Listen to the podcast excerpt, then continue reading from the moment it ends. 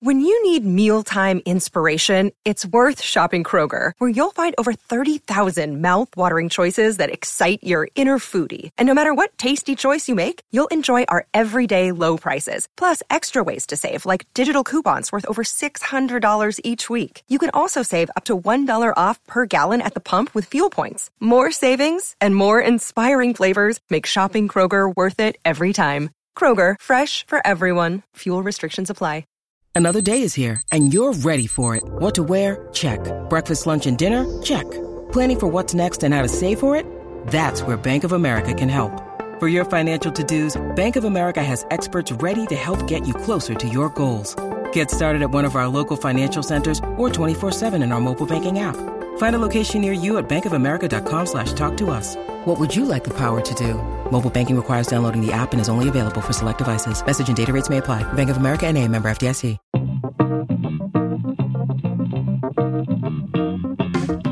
Today on Barca Talk, Coutinho is still out and Paco is gone for good. Fans everywhere are looking for ways to watch a movie. Barca B are struggling while the Barca women are on a streak, and Dembele saved FC Barcelona's first team from a loss in Madrid. Hey, everybody, welcome to Barca Talk. I'm Brian Henderson, coming to you from Buffalo, New York, and joining me, as always, from Madrid, Spain, is Gabriel Quiroga. Ryan Brian, my Barca brother from another mother. Happy Thanksgiving to you. Happy Thanksgiving to you.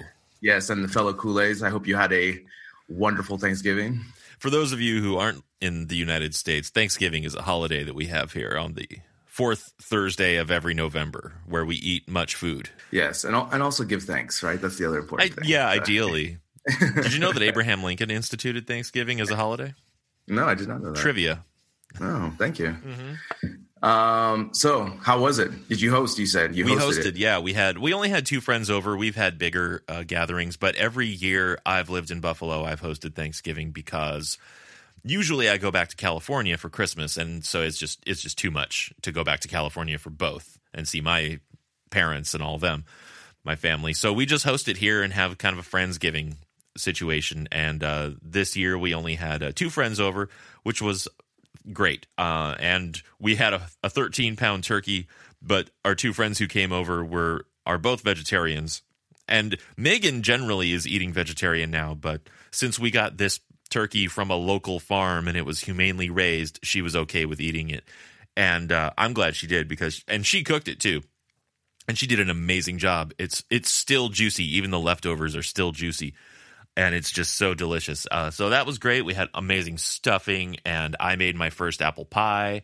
I made uh, pie, my homemade pie crust for the first time, which came out great. Uh, so yeah, it was it was a good holiday. I introduced my friends to the Legend of Old Greg, the uh, best best episode ever of the Mighty Boosh. I take it you are familiar. Brian, I, I swear to God, sometimes you know, like you you, you fucking amaze me. Dude. Like, I, I, I'm like, What you Like, don't think I watched the Mighty Boosh? no, but like, how does this even work? Because this is a very like niche type of thing, you know. And oh my god, I freaking love that sketch so much. I'm into some pretty niche things. I know, but the fact that you brought it up and I was able to, you know, to know this is like one of those things, you know. So maybe we truly are just brothers, you know. Maybe. Like um. Oh my gosh, I love Bailey's, you know. So Oh, creamy, creamy beige. so, what did you do for your uh, Thursday? Yeah. So so Thursday, I just went to dinner with two of my friends, and it was quite lovely. Went to a Basque restaurant in our neighborhood. oh, nice. Had some nice chuletón, which is like just steak. And then on yesterday, I went to my uh, American friend's house, Whitney, where she cooked a traditional Thanksgiving meal, which was pretty on point. Uh, we had the traditional stuffed turkey, stuffy mashed potatoes. Did she And have an so oven really- big enough for that? Oh yeah, she does. She lives in a proper house. Oh, in like in a in a villa. Yeah, well, on the outside of Madrid, where it's more suburbs. So yeah, yeah. So she it was about fifteen of us too. So it was quite a, quite a good number of us. Yeah. Oh, and uh, yeah, it came out really good, and um, definitely only ate once yesterday because I ate so much food. So that I'm still working on the uh, the meal from last night. Basically, I haven't eaten yet. So after this, I'll eat. cool. I have some news for you. Tell me more. Megan and I have officially purchased our plane tickets to Barcelona in April 2019. Wow, we're getting that is awesome. Yeah, we're getting in. We're risking it a little bit because we're getting into the Barcelona airport at like 11 a.m. on Saturday, and okay. and we don't know when the game is going to be yet. It might be on Saturday. And I told yeah. her like, well, if it is on Saturday, the earliest it'll be is like 4:15. So we could yeah. still do it. So we're it's a little risky, but that this is what we're doing. Yeah, I mean, I mean the good thing is you're coming from the East Coast, so it's not that big of a, a flight. You know, it's you know, yeah, coming over the pond. But well, check it out. Um, we're going to Reykjavik and then from Reykjavik to Barcelona. Oh, perfect, like perfect. you do. See the Northern Lights. Come down to Barcelona. Yeah. um, yeah, but like you, the Earth. yeah, yeah, yeah. Exactly. Uh, like you said, the game could be at four. Most likely, it's going to be eight forty-five, just like it was last night. Here, it's just too big of a match, especially at the end of the season. The teams are still neck and neck for the La Liga season. Yeah, so hopefully it's it's in the at night at least, and then that'll give us some time to get from the airport to our wherever we're staying, which we still haven't booked yet. But we do have plane tickets, so we will Perfect. be there. Perfect. Let the countdown begin, right? We're like 130 days away or something like this. Yeah. So, yeah. Only 130 days away. But please join us. Yes. Go to barcatalk.net and you can uh, find a link to this awesome travel package that you can get there. Now, in actual news, well, FC Barcelona news, because that's that's big news for us here on the show. But as far as FC Barcelona news goes, uh, looks like Coutinho is still out. He trained this week ahead of the Atletico game, but uh, Valverde left him off the squad. Obviously, um, he wasn't finding him quite fit. So apparently, he's still recovering from a torn muscle, but at least he's training, and we might even see him against PSV on Wednesday. I would I would hold him out a little bit longer just to make sure, you know, because hamstrings are the worst because you just never know how strong it is because you know when you're walking it feels perfectly fine but until you actually sprint you and know how much you can push it then that's when you really know uh, there's always a lot of flare ups with hamstring pulls and so forth. And so i would you know definitely want to be on the more cautious side especially since we have such a long season he's so important to our lineup. So if anything, if he's completely 100%, then yeah, put him in the PSV, maybe come in as a sub. Like I, am always a proponent of that. If you come up from injury, come in as a sub and then get some minutes that way and then kind of get uh, slowly put into the team. But to jump in as a starter, kind of iffy on that because the last thing we want to see is just how that flare up, especially uh, from last night's game. We had some more injuries as well. Yeah. Now, do you think that it's uh, an issue of there not being enough string or not enough ham? I, at first, I thought you were going to ask me a serious question. no, I know. I'm not serious. definitely ham. Too much ham. Too much ham.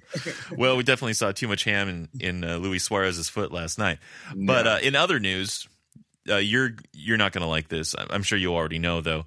Uh, Borussia Dortmund has officially bought the contract for Paco Alcácer from Barcelona on a permanent basis. Uh, so far, the German club have paid 23 million euro in the deal overall, and a series of add-ons could see that total rise to 30 million euro. But of course, we saw this coming. Still, we're disappointed about it. I know you're especially disappointed about it. Well, I'm not that disappointed about it. I'm just, you know, I just wish he was on our team to create more depth, right? And as we can see, just by more playing time and opportunities, he's taken that, you know, and I'm I like that in a player. You know, he didn't see any playing time in the last two seasons with Barcelona, and now just getting some more playing time, you can see he has nine goals in the Bundesliga. And for me, I like watching this team because of their attacking style, but also because uh, Christian Pulisic, the American, is on that team. And so Dortmund is riding high right now. They're the leaders in the Bundesliga. They have a good, formidable attacking lineup, and then they bring Paco in for as a sub, and he's been been able to deliver. So again, nine goals this season. It just would have been nice if Valverde could have used it him better uh, to give Suarez more of a break, and then we wouldn't lose uh, maybe a goal output like that. So yeah, I'm proud of Paco just because he was able to take his opportunity, and now you can see the output that he's doing. You know, I'm not saying if he would have been at Barcelona, he would have scored nine goals, but maybe he could have scored us two or three, just to give Suarez a little bit of break and just kind of have that rotation, as we say, because there's so many matches that Barcelona plays. So good on Paco for taking that opportunity, and we'll see how he does for the rest of his career at Dortmund for the next four years. Yeah, and you know, it, it makes me wonder. I almost feel like Munir has seen more minutes this season than Paco had at this point last season. I might just be imagining it. I haven't, you know, I haven't done the math. because I hate math. But uh, I, it seems like Munir has gotten more minutes, and had Paco gotten those minutes instead, I just can't help but feel like we would have gotten more goals instead of just you know the one that Messi scored off of Munir's foot. the old mini golf play, right? Right. Off the, off the off the foot. No, you have a good point because it does seem like uh, Munir's been getting more minutes. Again, we have so many matches. I just feel that last year with Valverde, like knowing how many matches, how many minutes are available, why doesn't he just give more opportunities like that? Because if you do that, everyone is you know interested in trying to help the team when they're called upon. And depending on injuries, you know, this always happens every year. We have so many games, and I just don't understand why he just couldn't incorporate Paco or even Munir to that point to give more time because Suarez is important and he does need rest. We can see, you know, what he did when Messi's absence. He was able to carry the team with the, with the scoring and so forth. So preserve it and give Munir the opportunity so you can transition in the future, maybe. Yeah. Now, our final news item last Thursday was the fourth anniversary of Messi breaking Telmo Zarra's record as La Liga's all-time top scorer, and Ronaldo has also, at this point, broken Zarra's record in La Liga. But now that he's out of the league, Messi just keeps pulling ahead. He broke his record of 251 goals with a hat trick against Sevilla in 2014, and this has been celebrated by both the club and La Liga in social media channels.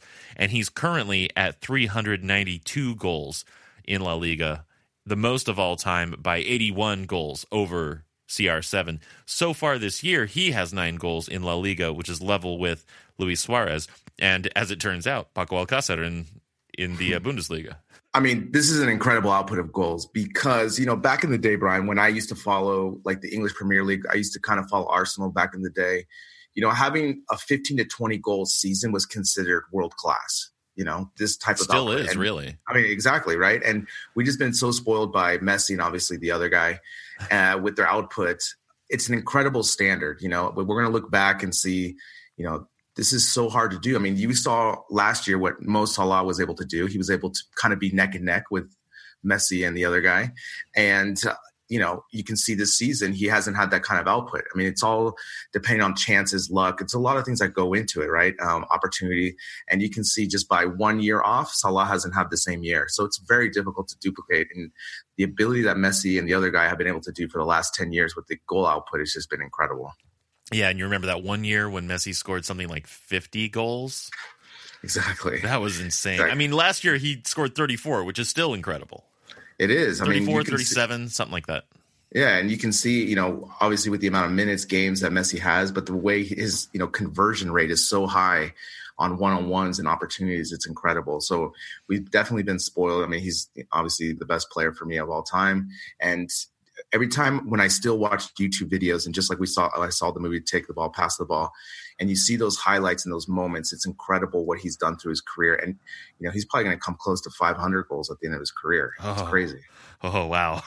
Yeah, I know. well, Can also believe that, number, that 392 number, that's just in La Liga. So that's not. That's what I'm saying. Yeah, that's, That's not what- counting the other ones Champions League, Copa del Rey, I mean, he at, at the at the end of his career, he's going to be the best La Liga player of all time. They're going to name a trophy after him. They're going to have all these other things after him, yeah. and he will get to the 500 mark. I mean, it's not that you know, it's not that far fetched. what if they renamed the Pichichi the Messi?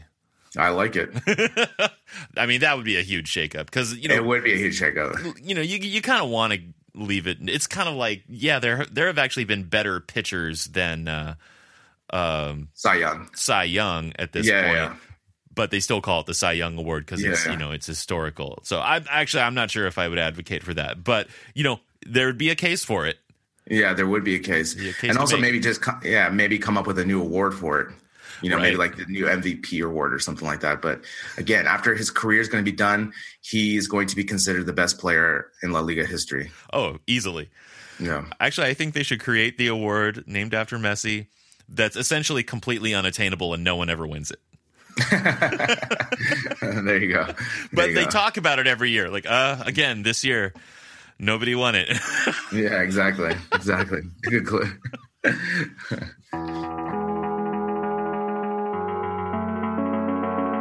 We'll take a short break, and when we return, we'll talk about the new Barcelona documentary, Barca B and Barca Women.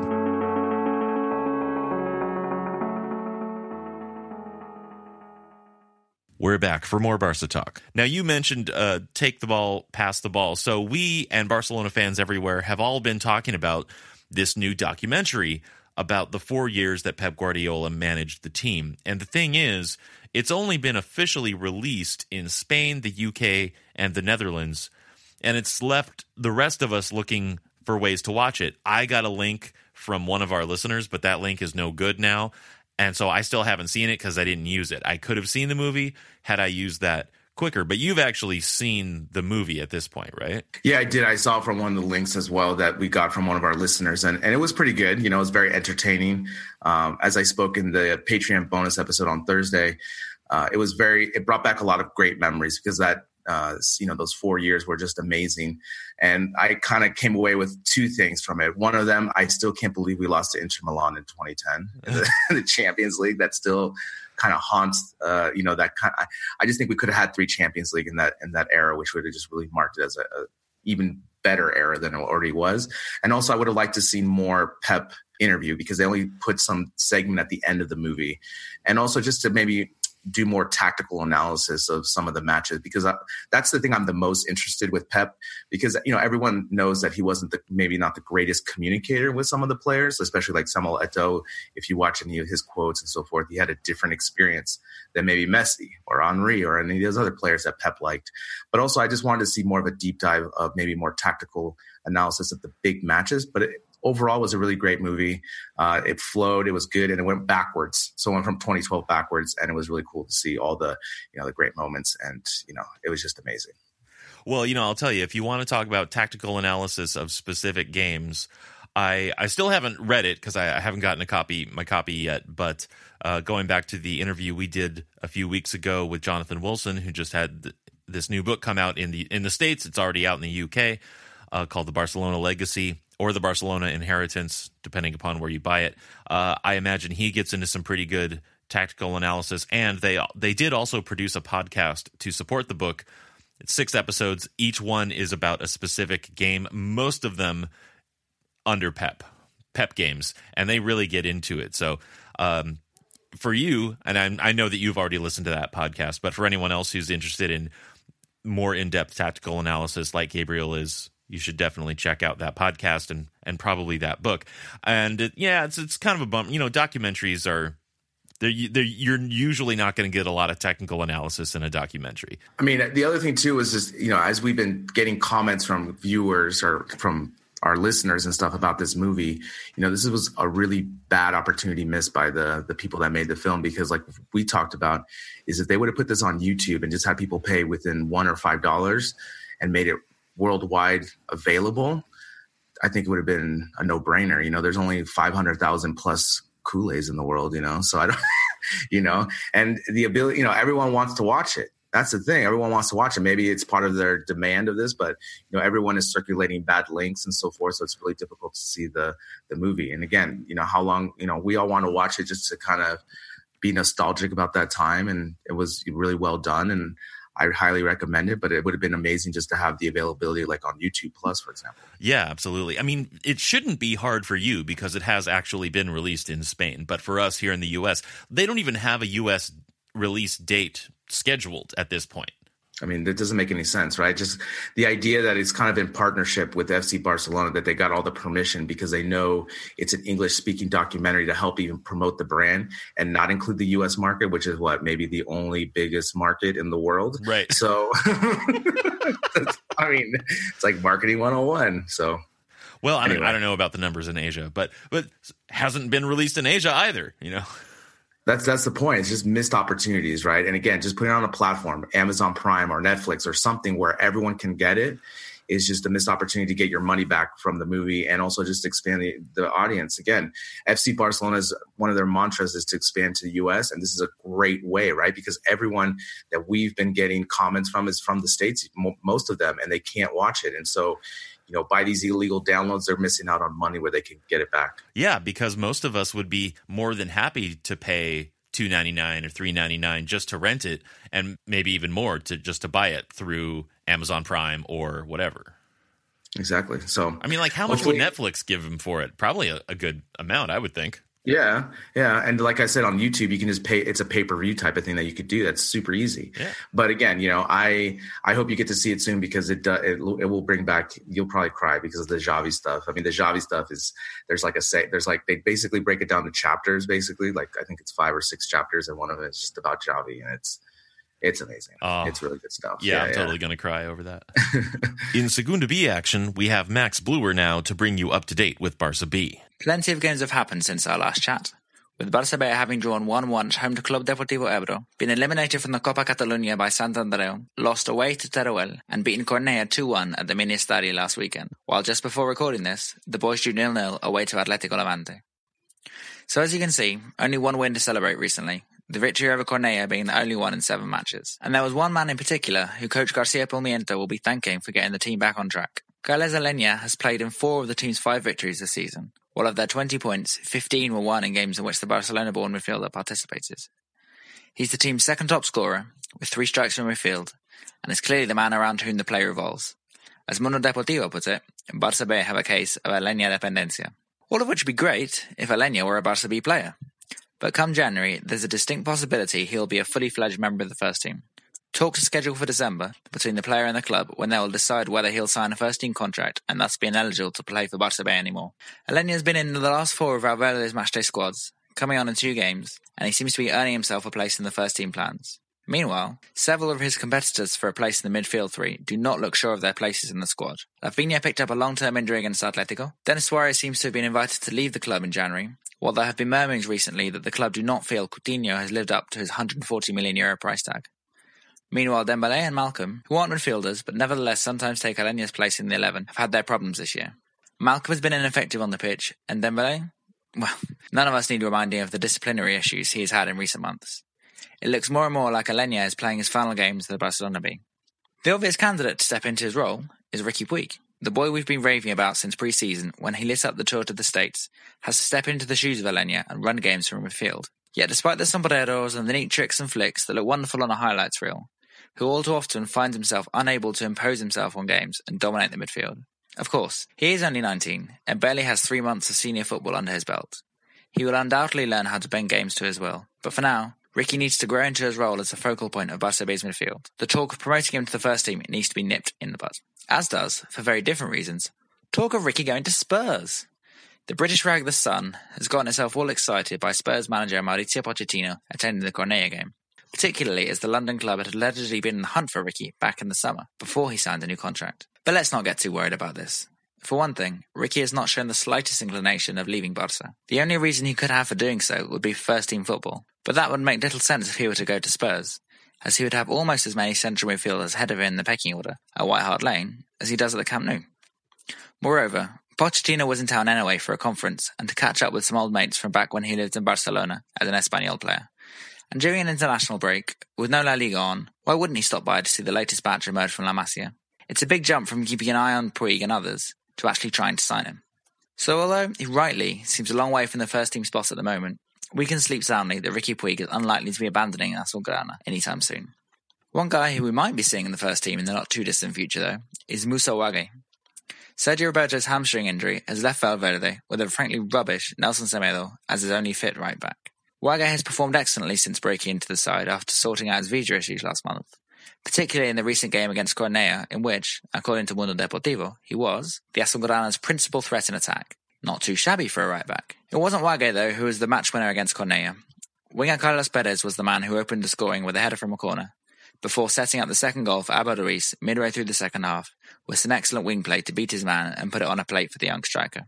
But it was back to the same old for this weekend's game, a nil-nil draw against a stubborn Atletico Levante side, they take after their first team in that respect, was back to the bad old days of two weeks ago. Tons of possession, but zero penetration. Ballou and Perez were subdued on the wings, Ruiz had little service up front, and Riqui was again unable to control the game as he would have liked. His midfield teammate, Alex Coelho, did make a couple of penetrative runs through the middle of the park, but overall the boys just lacked the spark and invention necessary to break down teams like this. The game ended in a horrible fashion too, with our centre-back Ronald Araujo knocked unconscious after an unfortunate collision with the opposition goalkeeper. He left the ground unconscious in an ambulance, but the club has since then released a statement saying that he has regained consciousness and will return to Barcelona once the hospital gives him the all clear.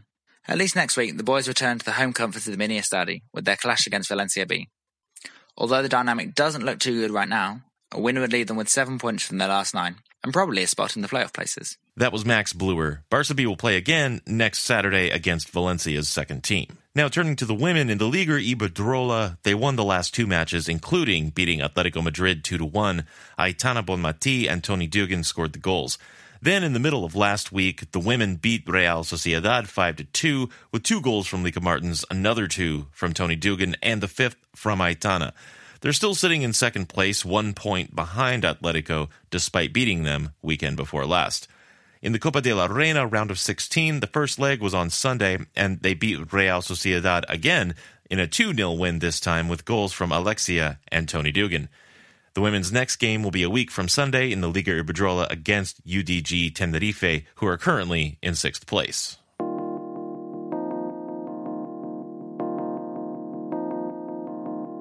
After the break, we break down the draw at the Wanda Metropolitano.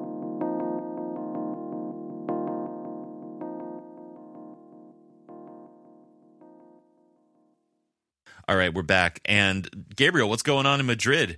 Real Madrid lost 3 nothing to Eibar over the weekend, and I, I only saw the highlights, but with each with each goal in the highlight, I got a little giddier and giddier. But I thought you, I thought uh, Madrid was fixed. So did I. I thought you know Solari was the you know the answer to all their prayers and everything. The second coming the, of Zidane. Exactly the new the new Zidane. You know the Argentine Zidane and it was funny because yesterday at the Thanksgiving lunch I was at, my friend Luis, who did one of our segments in the Camp Nou special, he's more of a, I would say, Barca diehard fan than I am. Like he will leave the party early to go watch the match, you know, that type of thing. Yeah. like, I don't care about the party or the food. I'm going to watch the match. Whereas I'm a little bit more flexible, right? So I'm, I'll stay for the party and I'll watch the match either later or the next day. But anyway, uh, he was giving me the updates about this match. He was just like, Eibar won. I was like, what? And then Eibar two. We're just we were just laughing, right? So, and I just watched the sports segment, and it's funny because you know Sergio Ramos is saying that it's an attitude problem, and Solari was saying it's not an attitude problem. So there's already problems in paradise. I love it. it's a it. Sergio Ramos problem. it's a Sergio Ramos doping problem, is what it is. I don't know if you heard there was a uh, article that came out that said Ronaldo and Ramos were linked to a doping uh, firm here in Europe, and so now that's being investigated. So I saw that Ramos was. I didn't see Ronaldo was part of that. Yeah, Ronaldo was named in as well, but Ramos was the main guy. Oh man, whoops! Seems like everything's just sort of falling apart yeah, around those guys. It. Yeah, I know. I mean, our guys, like to be honest, our guys have issues with taxes, but at least they don't have problems with doping and sexual assault this that true, we know of. But I have to let you know that every celebrity here in Spain has problems with taxes. It doesn't matter if you're a footballer or singer. It's just it's crazy the tax situation here. So, but yes, you are right. Our team does have problems, but we don't have those type of problems. Right? Is it fair to say that Spain has problems with taxes? Uh, yes. Yes, because they change the laws every six weeks, and well, it's not only that, but you also have to pay every month. Wow. Right. Yeah. So, like, you know, in the States, you can, if you're a corporation, basically, not to get into tax law about this, but you know, you can, you can, you this can. Is, this is our new exciting podcast. Yeah, I know. You can, you can spread Spanish tax can, law. Yeah, you can. Well, you can spread it out, right? Like you pay on April fifteenth, but you can also have extensions where here you have to pay monthly. Wow. And if you don't pay two, three months, you get penalized. And obviously, you can it's a lot more difficult to hide the money here. Right. So. Well, anyway, uh, so that was not exciting. Let's talk about let's talk about football, and let's talk about our uh, our draw with Atletico Madrid. There's a big match coming in. You know, uh, Atletico were only one point behind us. We went to the Wanda. And uh, we got a 1 1 draw out of it, which is good given that Atletico scored first. But let's let's go back to the beginning. So from the lineup, Umtiti was back, and Rakitic was finally getting a rest with his uh, his red card suspension. So I was, like I said, you know, I was yesterday with my friend Luis, and of course he was giving me the lineup first, and we were kind of were analyzing this, and I definitely thought that Lenglet was going to get the start just because of how he's been playing, and this was a big match away, just to kind of ease Umtiti into maybe the next game as a sub. So that was the, the, biggest surprise for me. And then also, like I said in the bonus episode, I thought definitely we were going to go into a 4-4-2 just because without Rakitic, I thought for sure being away and how conservative Valverde is. I thought for sure we're going to go into a 4 4 2. And, and seeing uh, Roberto at first, I definitely thought that was going to help us in the midfield with Semedo in the back as well. Again, that's really great to see Umtiti come back and also Rakitic getting the break because as you saw in this match, you know, everyone likes to clamor that Rakitic doesn't do anything. But wow. I mean, what, what was more boring? Uh, my conversation about tax law or the 75 minutes of this match, Brian?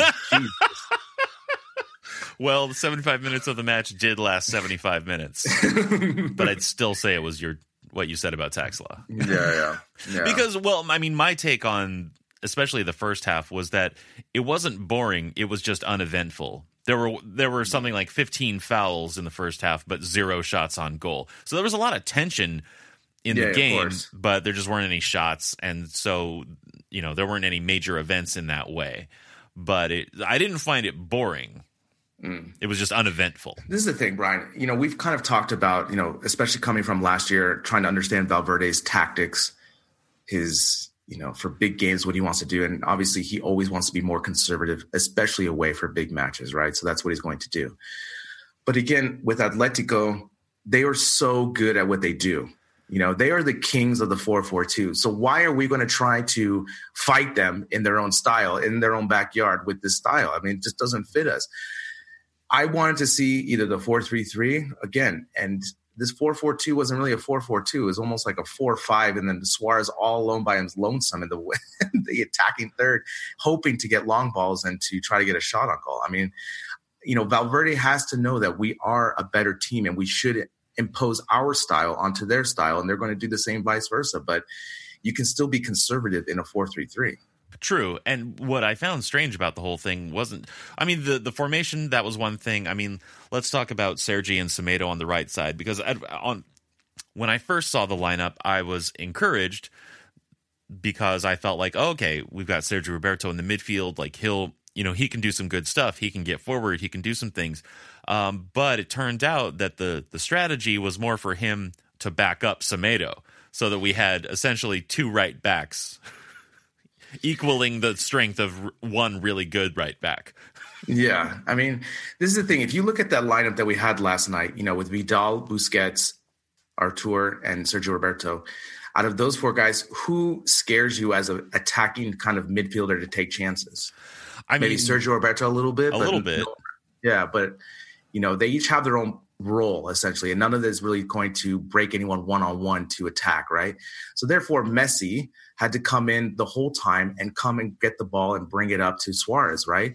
And I mean, how many times did you see that Suarez would receive the ball and he would look around and there was nobody around him?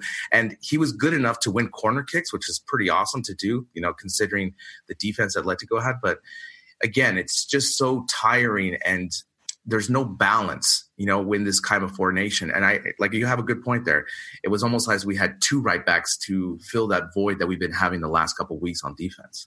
It did make Barcelona look more solid on defense, though. The few times that Atletico were getting ahead or you know getting forward in the first half and the opening parts of the second half, I never felt nervous because you know how sometimes we sort of we commit a lot of men forward and then we get a counter and it starts to look really scary. And often we will luck out. But more often than not, I at least felt like I was never nervous in at least in the first half. Things of course started opening up more in the second half. But in the first half they were both both teams were being very cagey. Yeah. Right? It was like watching a sparring match. No one wanted to commit too many people forward they were both playing pretty defensively. And that's exactly what made it so uneventful. But it was also a really chippy first half, and that's why there was so many fouls. I mean, it's always going to be chippy with Atletico, right? I mean, right. that's just how they play. That you know, they're they're.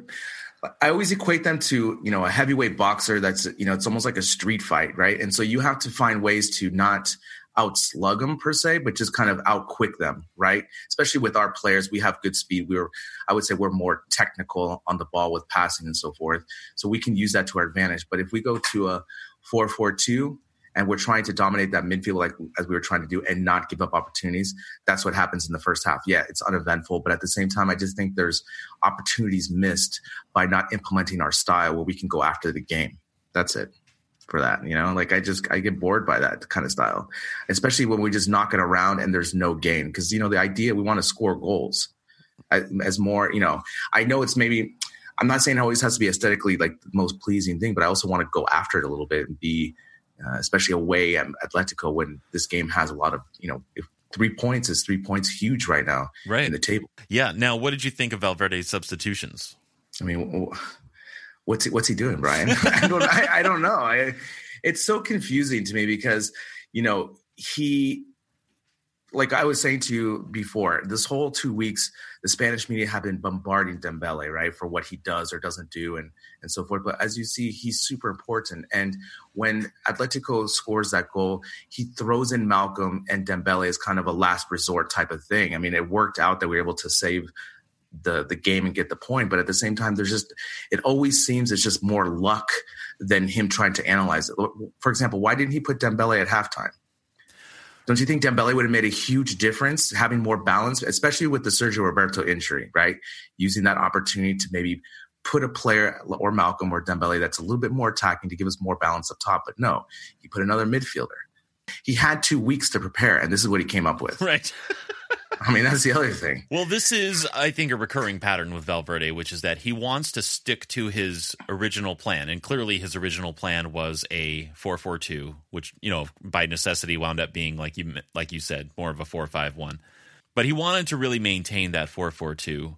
So that's why he put Rafinha in for Sergio Roberto rather than changing things up at the second half. It's only once we get scored on or. Mm-hmm I think he would have been happy to maintain a 4 4 2 and a scoreless draw. He would have been perfectly happy to do that. But since Atletico scored, then he felt like, okay, now we have to do something different. So it's almost like he's waiting for his hand to be forced. That's that's him. That's his thinking. Yeah.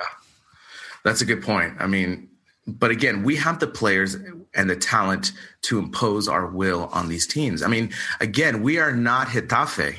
No, you know this is the this is the thing. You know, we have really great players on the bench to change the game, and that is what we're trying to do, especially at this match. Like you can honestly see that uh, you know Atletico is trying to be conservative as well. They're defending. That's their style. Like there's no, they won't do anything different. You know, they've been doing this under Simeone for so many years.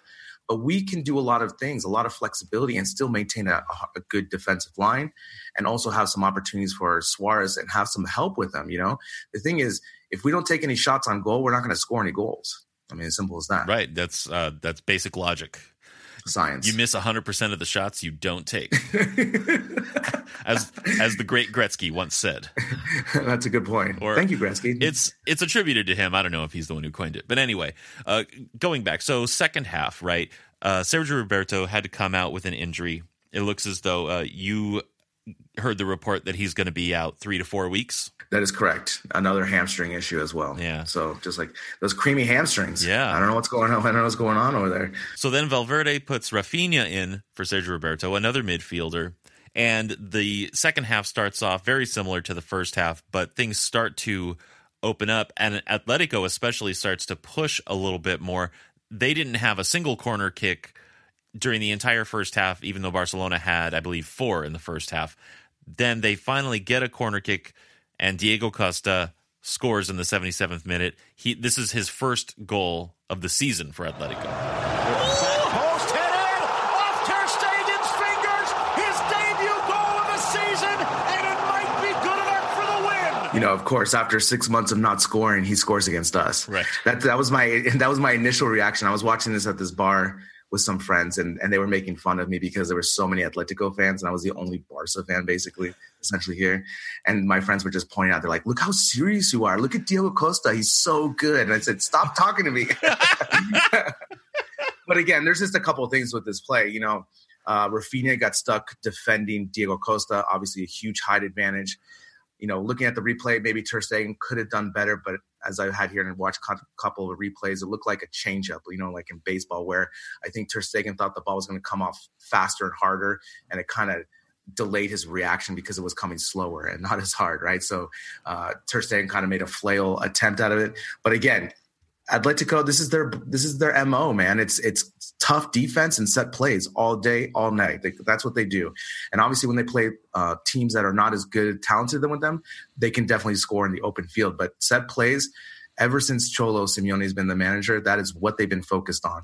And again, on corners, like I said, they are the type of team that throw elbows all around. They make it so difficult to defend, and it was a really good play. And as soon as I saw Diego Costa getting open there, I said, "Oh God, that's trouble!" And he was able to convert and finally get out of that uh, goal drought that he's been in. Right. So then Atletico goes ahead, and now now Valverde's hand is pushed. Right now he decides I'm going to shake things up. In the interim, Rafinha takes an injury so now he's injured as well. Hurt his uh, hurt his ACL apparently, but he did keep playing. This poor guy, you know, he, I mean, it comes out that he just tore his ACL, you uh, know, which is incredible, it. right? He tore his ACL, so he's going to be out for at least six to eight months now. You know, that, like I said, those Alcantara ligaments, man, they don't. There's something lacking in their ligaments, collagen. I don't. I have no idea, but um, and he was able to finish the match, which was pretty incredible. So we were basically playing a man down because he was hurt. You know, for I mean, this is a legitimate injury, and again, I just feel that Valverde looks at the bench. He's like, oh, "Who we got? Uh, uh, uh, uh, Malcom, put Malcom, get in there." And he just like throws him in there. He's like, "Oh yeah, we have Dembele. Oh, uh, Dembele, come in." And he just throws him in. And it just happened to be luck more than strategy or tactical thoughts. You know what I'm saying? Right. Because he, put them in with like five minutes left. And as I told you before, Brien, it's super difficult to become a sub. And Dembele's done this all year. He's come as a sub. He's saved us in five matches already with late game winners. And again, he did it again. And I mean, again, Brien, I can't stress this enough. Is it coincidence that we have balance when Dembele comes? That it's difficult to defend because you saw the pass that Messi gave to Dembele, which was amazing. He was able to put his little toe right through those two defenders, and Dembele was wide open because why? Because Dembele was occupying the right space that wasn't being occupied all game long, and of course Dembele was cold blooded with that little pump fake shot, and he went right through Oblak's feet or legs, and of course was able to tie the match. And I don't know what to say, Brien. I mean, we need him. I mean, we definitely need him going forward. Yeah. And you know, there were other times earlier on, like in the first half when Sergio Roberto was still okay, where there was all this space out on the right hand side and he could have like Sergi could have run into that space and there was some you know maybe Messi with the ball he could have put it out there but he wasn't making any runs no one was making any runs into that space and I got really I was getting really frustrated but of course I understand that it's because Valverde's strategy you know his instructions to the team were not to do that. And that probably to Sergi in particular was to, you know, don't be a hero. Make sure your first job is to rotate the ball in midfield and cover Semedo on defense. That's it. But I, there was one moment in particular where I was just like, "Oh, come on, Sergi, just run into that, run into it." But he wouldn't, and that's okay because he was following. He was he was just following orders. I, I, understand that. I totally understand. And the other thing too is because, you know, this isn't your typical 4-4-2, right? You know, as we look across the way, Atletico plays a typical 4-4-2. They have a striker matchup Griezmann and Costa. And both of those players don't come in as deep as Messi to receive it. And that's part of the problem, right? Messi comes in so deep.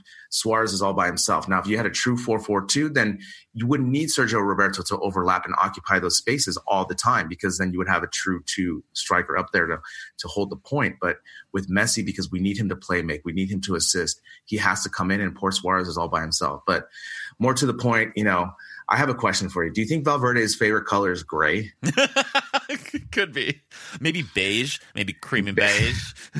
oh my gosh. I you know, he's like especially with the amount of time he had to set up this, you know, the tactics, the formation, the strategy for this and to come out with this, it's like, you know, it's almost like a chef, you know, having 3 days to prepare a meal and it's just, you know, porridge. Right. you know. yeah, well, luckily Dembele showed his quality again, and also I want to say not only was Messi's pass on that play amazing, but Dembele's hesitation before Correct. he made his finish was. You know what that was? Primo football. It was hashtag it. ball. Messi tries to fire it Magic! down, keeps it alive. Dembele, second It was primo football because normally anyone else would have just shot it first time. exactly. from that get go, and then the you know maybe playing FIFA he was able to develop that move. But I mean, again, you think about all the game winners he scored for us this season coming off the bench like that. And again, Brien, there's no coincidence that when he comes off the bench, we switch the formation. He occupies that space, and automatically we have more open opportunities. And that's because the defense doesn't know where to focus because Messi occupies so much. And all of a sudden they look and there's, oh my God, there's Dembele who's got crazy ass speed goal, you know? and he's got so, sick dance moves. He does. And he's got great finishing. And he's really good at Fortnite. Yeah. So. now, also, I did. I also thought that Malcom injected a lot of energy into the, in the attack. He wasn't in, really involved in Dembele's goal, but as soon as he came on, there was just a lot more intensity. He was running hard. He was coming back. He was pickpocketing. He was, you know, creating counterattacks. He was putting a lot of energy that uh, was not on the field before him. As soon as we started chasing the match, that's what ha- exactly happened, right? We needed Malcom to create that energy. We started getting more counter opportunities. And I had a good feeling that because, you know, that proverbial switch came on that we were chasing the match, that we definitely had a good opportunities to tie the match. And that's what happened. And like you said, Malcom, like I said, I want to go to a 4 3 3, just especially if Coutinho's injured. Let's put Malcom Suarez and Messi or, you know, Dembele, Suarez and Messi or some sort of combination like that because you can see with Malcom's energy that he wants to prove to Valverde that he wants to play, how good he was pressing when we didn't have the ball. And that really made a big difference at the end of the match. Yeah, because if if you aren't getting the attacking opportunities that you want and you're a forward, you know, you can always get some good favor from the manager by coming back and helping to defend and you know uh, putting pressure on the uh, other team and trying to at least win the ball back and showing that you're out there to work hard. In the post press conference, uh, when he was asked about Dembele, Valverde basically said it's up to Dembele mm. to get more playing time. So because obviously Valverde's seen the quality Dembele has, but Dembele has to put in the time. He has to come in on to training on time, get that watch. You know, yeah, he can't you know, be just, a diva. Can't be a diva you know, limit the Fortnite, maybe play six hours as opposed to eight hours, you know, get some sleep. Because as we've seen, you know, not only is he a game changer coming off the bench, but we can really use him going forward. Obviously, we spent so much money on him. You can see the talent. Now, I know we've been frustrated with sometimes of how many times he loses the ball, but I mean, how many important goals he scored this season. He's been incredible. And you can just see it didn't phase him in the second half, right? He comes in, he could have just – not done anything, right? He could have, you know, pouted and just kind of, you know, passed the ball, but no, he scored. And you can also see the way the players reacted to as well. So they know he's super important to this campaign. And I really, really hope he kind of changes that tune and is able to become a better professional faster and able to help our team. Man, so uh, I mean, I, I don't know what's going on with him. But if this is true that he's just spending hours upon hours playing Fortnite and you know he's not showing up to training on time and he's clearly not focused entirely on his job and he can still do that. Can you imagine what would happen if he were to become more fully committed to his profession? How like I mean he could be the next greatest player of all time if he would just, you know, devote a little bit more time to it. I mean, this is always the thing, right? When you're super talented, it comes super easy, and so you don't have to work hard, right? I mean, I always think of uh, Carlos Puyol, right? He was really good, but when I think of him, it's not talent; it was his grittiness, his hard work, his professionalism.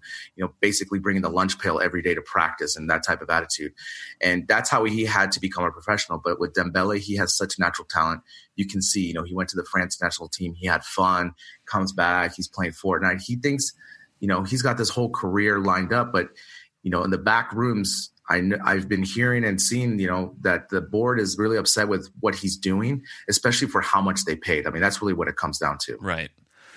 Yeah, and it just makes me well. It's it's one of the situations because you know I encounter this in in my uh, normal life as a as a musician. You see this a lot with musicians too. You know, people who are they have natural talent and they don't do the work to get to that next level. And you know, he's he's on a squad with a guy who's the perfect example of of what to do with your natural talent, which is to nurture it, to work hard at it, and you'll be the best of all time so that people will one day when you retire name trophies after you. exactly. I mean, you know, the best case as we I, I always look to this is Ronaldinho.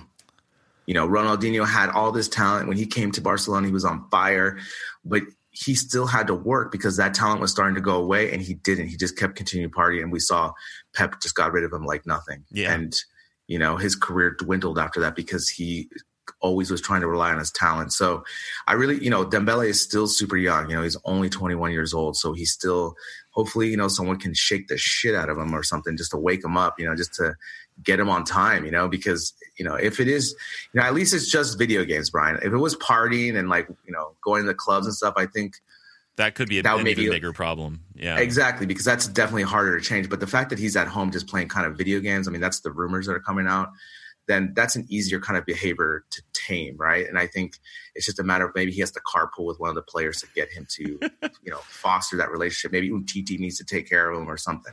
Well, you know, it's it's uh it's really is all up to him. I mean, essentially I I I'm just going to say like in my life, I think that unrealized potential has always been sort of the uh the hallmark of my life because I like had certain talents or certain, you know, proclivities, things I was good at but that I didn't really work hard at them and now look at me.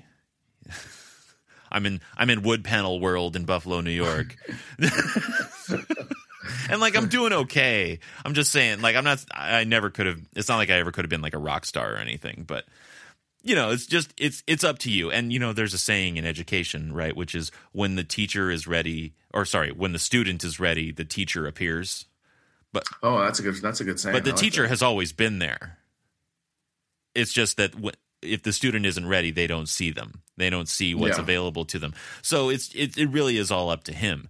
You know, if if he if he becomes ready while he's still at Barcelona, then he's going to see all of the resources that are available to him and all the opportunity that really lays before him. It could just be that he's happy to just do what he's doing now. And That- that's a good If he never changes his point. mind, then he'll have a perfectly mediocre career. And maybe it's not important to him to be, you know, the Roy Hobbs of football. Ooh, that's I, wow. I, you know, that's the other thing too, right? I mean, because we're always thinking that they want to be the best, and maybe he's just perfectly content of what he's doing. You know, he's financially secure, Yeah. helping his family, playing football, and of course, you know, Fortnite champion, baby. Yeah. Whereas, you know, Messi clearly has always wanted to be the best there ever was. And he is. And he is, and done. Yeah. now this okay, so going back to this game, we went I wow, we got kind of philosophical there for a minute. But coming back to this game and the results. So the draw this this kept us in first place for the moment.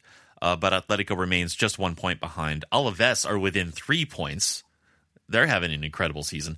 And by the time this episode is out, it's possible that Sevilla might actually be at the top of the league.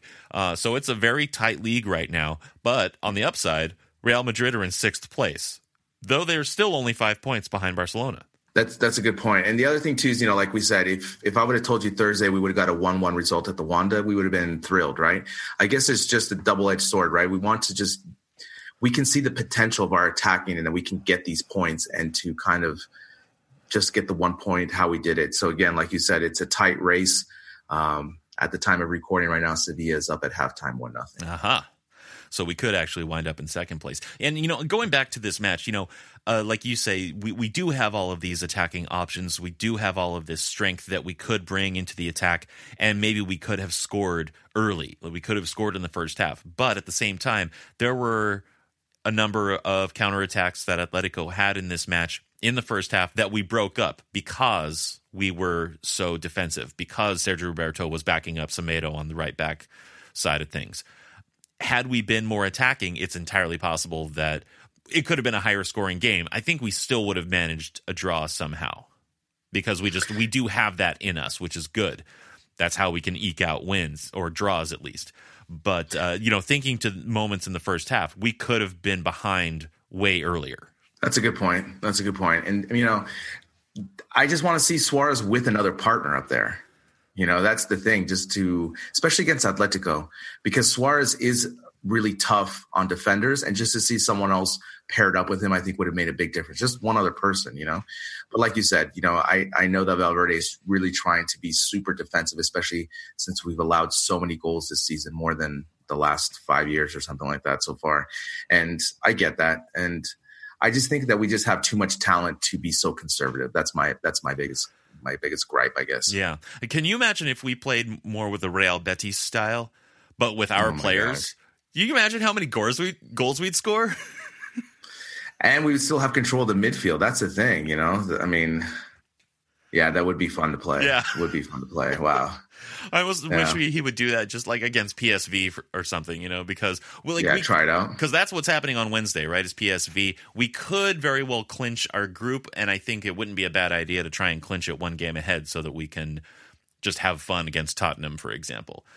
But it uh, but they're not the strongest team either, and I know we're going to be on the road against PSV, but it might be kind of fun to just throw a bunch of attackers in there. Just start off with Messi, Suarez, D- Dembele, Malcom. Ar- Yeah, that's a good point. You know, Give I- Busquets a rest. Just play Arthur. Yeah, exactly. I mean, why not, right? Why not? But that's not going to happen. You know, that's not going to happen. So Yeah. um, that'll be interesting to see on Wednesday. And we're back into the you know to the to the games again. You know, midweek weekend, midweek weekend. So. Uh, you know, I really hope Valverde uses the bench a little bit more, and we'll see what comes out of these next games. We still we we need to get some more wins in La Liga just to kind of get some separation, get some momentum back again. You know, because we did awesome when Messi was gone, and we kind of lost that again, and we kind of we have to kind of recapture that spirit of just getting maybe two or three wins again to maybe separate us a little bit more from the rest of the group. Yeah, well, that is still a problem, right? The dependence on Messi, but it's not what people thought it was. It's not that we're too dependent on Messi being there. We're too dependent when Messi is there, mm, Yeah. right? When he's gone, we have the players to step up. But when he's there, that's when that's that's where Valverde is. I think, if anything, if he's failing at all as a manager, it's helping the rest of the team understand how to play around Messi. Yeah. Or I mean, that's- and like the- that could even be as simple as like, don't worry about him. He'll Yeah. he'll be there. Yeah. You just worry about this and this and this. Don't worry about him. He'll take care of things. I mean, that's a good point. I mean, that's the thing, right? Because as we saw in this match last night, he's all over the place, right? He's he's the he's the one player that's allowed free reign and no discipline on anything because he's so good. He's already taking he already knows, right? He can backtrack on defense and do those things. But other other players that did that, you know, they wouldn't be be playing. They would leave defensive liabilities all over and all these types. So we have to, like you said, they have to learn how to play even more. But again, I just think we just need a little bit more help up there for Suarez as well. So that, because you know that Messi is kind of like that hybrid midfield attacking player.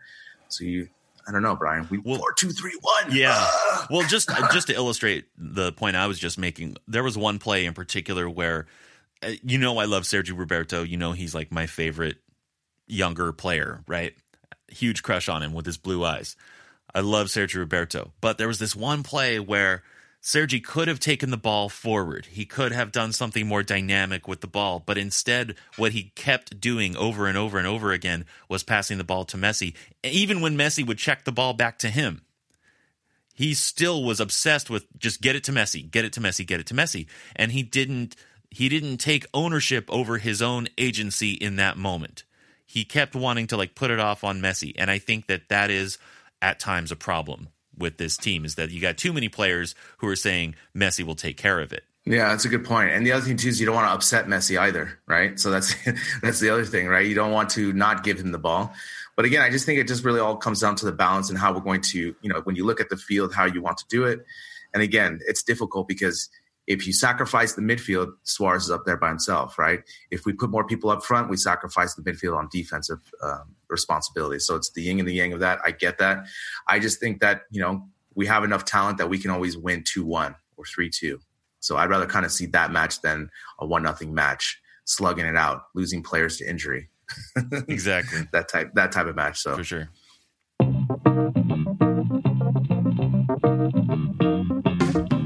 Special thanks to Max Bluer this week. This has been a production of Barca Talk, written by Gabriel Quiroga and Brien Henderson, editing and music by Brien Henderson, social media and promotion by Gabriel Quiroga.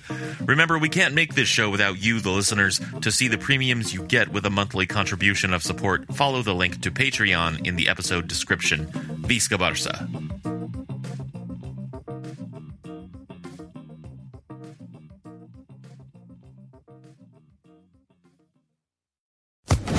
Social Podcast Network.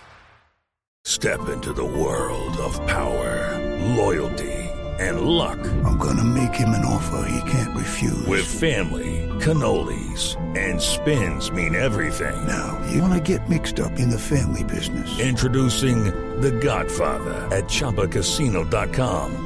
Test your luck in the shadowy world of The Godfather slot. Someday, I will call upon you to do a service for me. Play The Godfather now at ChumbaCasino.com. Welcome to the family. No purchase necessary. VGW Group. Void where prohibited by law. 18 plus. Terms and conditions apply.